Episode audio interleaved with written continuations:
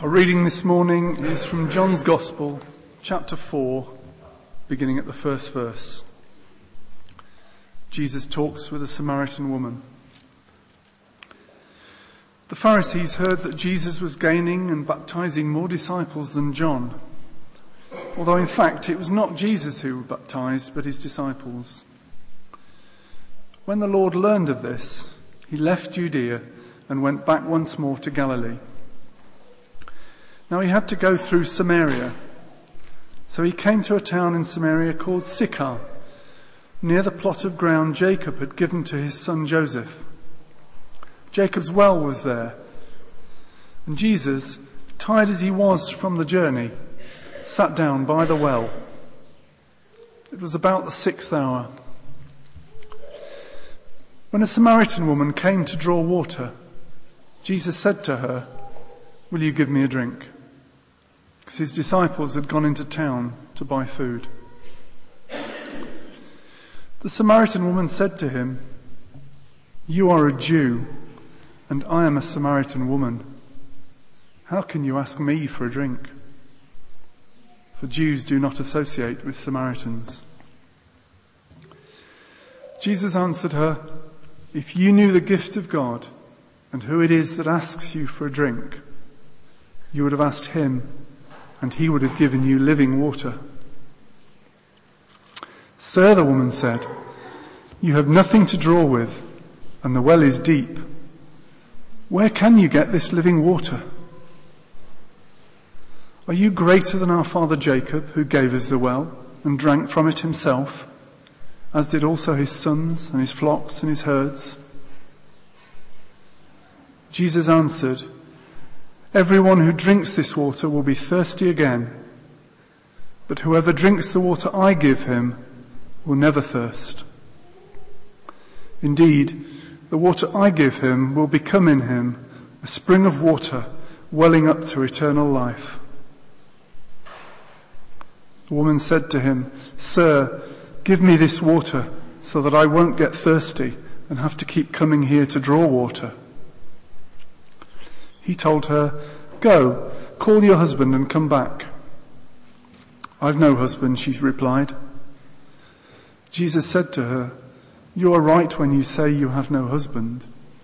The fact is, you've had five husbands, and the man you now have is not your husband. What you've just said is quite true. Sir, the woman said, I can see that you're a prophet.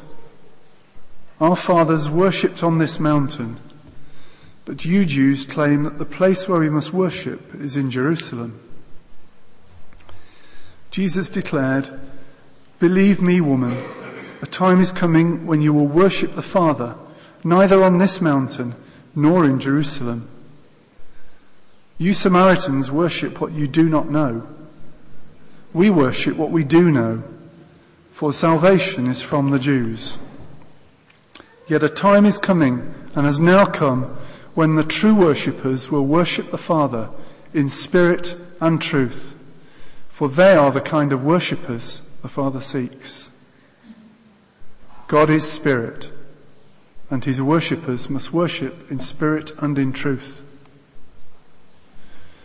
The woman said, I know that Messiah called Christ is coming. When he comes, he will explain everything to us. Then Jesus declared, I who speak to you am he. Just then his disciples returned and were surprised to find him talking with a woman. But no one asked, What do you want? or Why are you talking with her? Then, leaving her water jar, the woman went back to the town and said to the people, Come, see a man who told me everything I ever did. Could this be the Christ? They came out of the town and made their way towards him. Meanwhile, his disciples urged him, Rabbi, eat something. But he said to them, I have food to eat that you know nothing about. Then his disciples said to each other, Could someone have brought him food? My food, said Jesus, is to do the will of him who sent me and to finish his work. Do you not say, four months more and then the harvest. I tell you, open your eyes and look at the fields. They are ripe for harvest. Even now the reaper draws his wages. Even now he harvests the crop for eternal life, so that the sower and the reaper may be glad together. Thus the saying, one sows and another reaps, is true. I sent you to reap what you have not worked for. Others have done the hard work, and you have reaped the benefits of their labour. Many of the Samaritans from that town believed in him because of the woman's testimony. He told me everything I ever did. So when the Samaritans came to him, they urged him to stay with them, and he stayed two days. And because of his words, many more became believers. They said to the woman, We no longer believe just because of what you said. Now we have heard for ourselves, and we know that this man really is the Saviour of the world. This is the word of the Lord.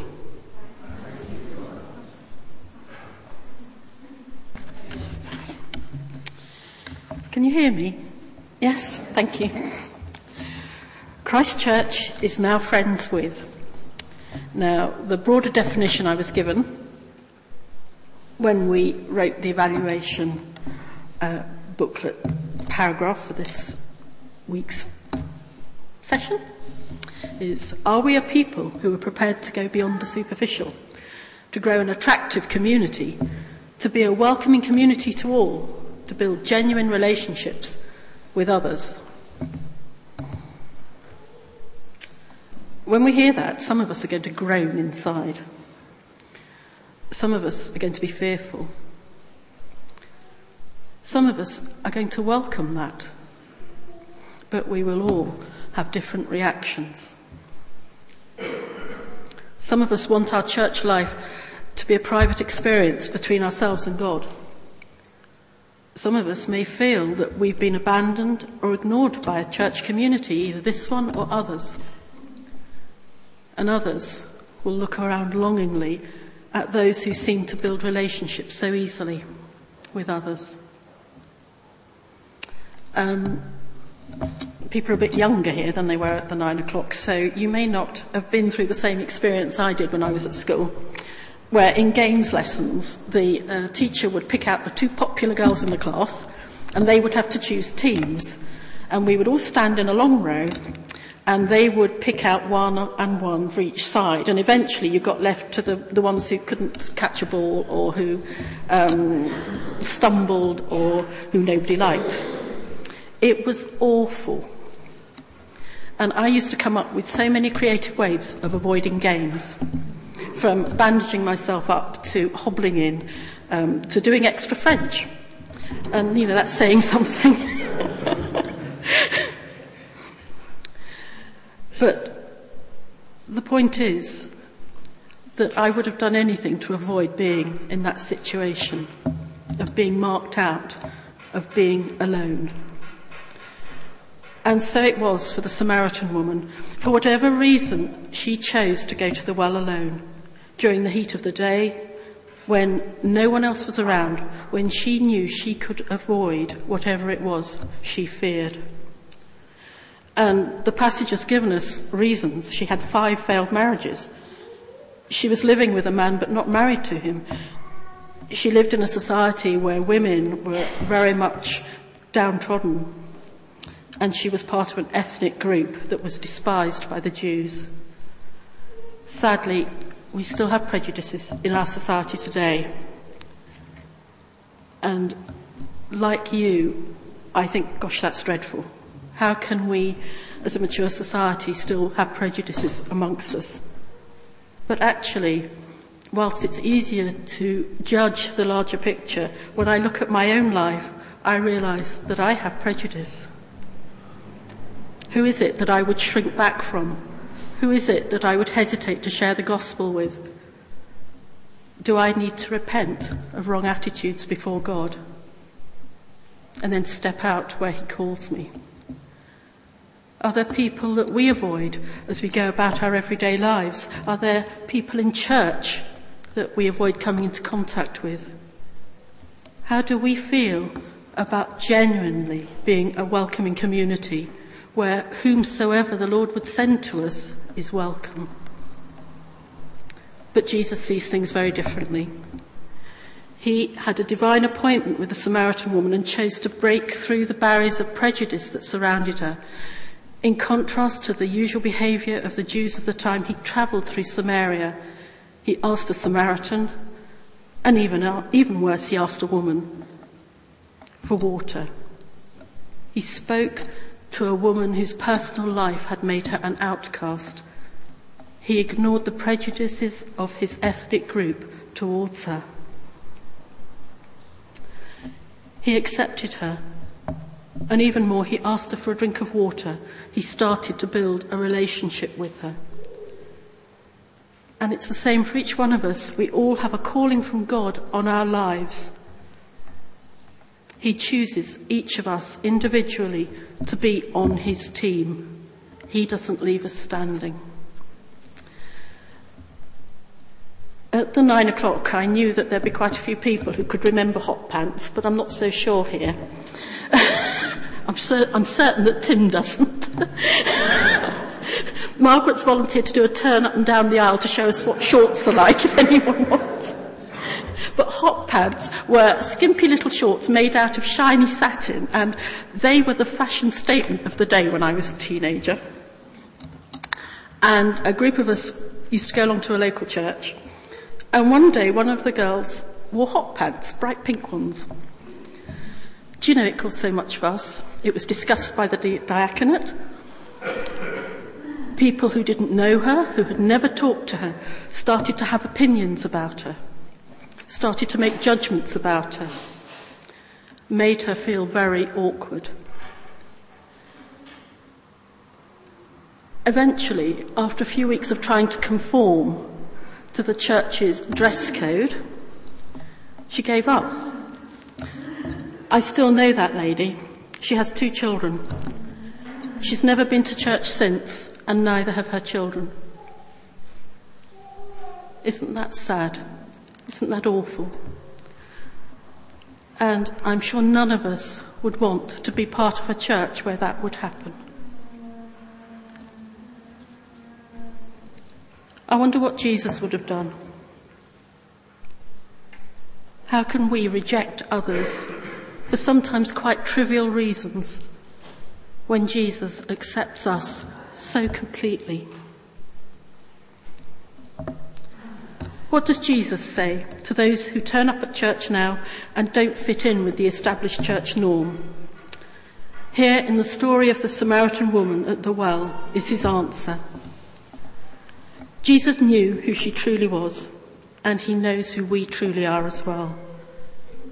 He knows the masks we hide behind. He knows the barriers that we erect to stop others coming too close. Jesus had a circle of friends. He had a three, a 12, a 72. We cannot have the same relationship with 72 people that we have with three. But what's important is that we have the same balance that Jesus had. We have a closer circle and a wider circle of friendships and relationships that we don't keep people too close or we don't keep them at too much of a distance because of our prejudices or because of the difficulties we've experienced in past relationships or because of the destructive cycle of neediness that we read about in the, in the tale of the Samaritan woman. Jesus knew her real need, what it was that drove her life, patterns of behaviour. Perhaps it was for male company, and I guess with five husbands, that could well be one of them. It could be for physical affection, it could be for love. We don't know. But at the heart of her story is her unfulfillable expectation that another human being was going to be able to meet her innermost needs. But Jesus had the answer. Without physical water, we die, but without spiritual water, we're spiritually dead. The disciples were so focused on the job in hand to buy food, and they were probably very aware that the town that they were visiting was full of Gentiles. They completely missed the opportunity to share the good news of Jesus with the locals they met. When Jesus says to them, the fields are white unto harvest in verse 35, he was looking out over fields of crops that weren't yet ready. But those same fields had another crop that was ready to be gathered in. There were Samaritans walking from the town to where Jesus sat because the woman had gone back to her people and shared what Jesus had said to them, said to her. And they were coming to him to hear from them for themselves his good news.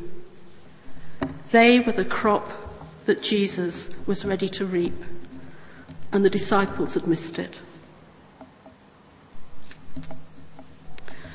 The Samaritan woman found all she needed in the living water of the Holy Spirit.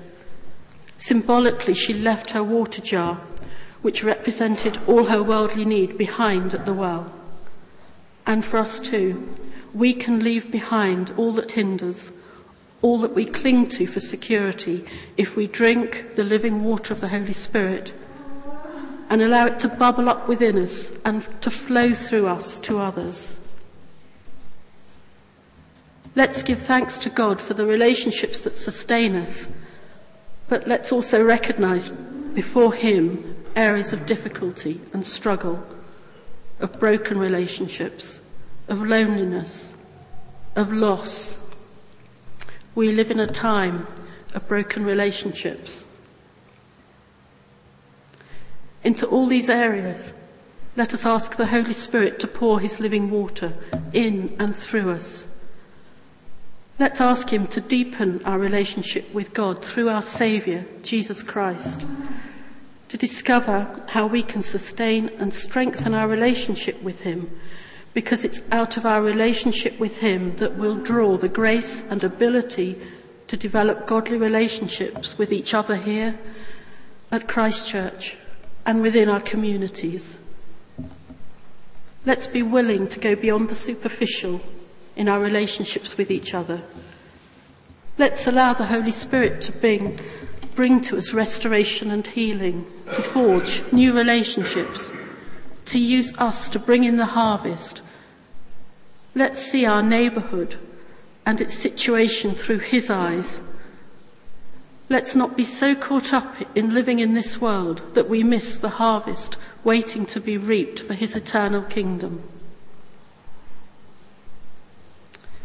In a minute, the worship group are going to sing a familiar chorus, but they're going to sing it in a slightly different way, and they're going to sing it over us as a prayer. As they do, let's give thanks to God that He has called us into relationship with Himself through Jesus. Let's give thanks to God for those relationships that we have with others that nurture us.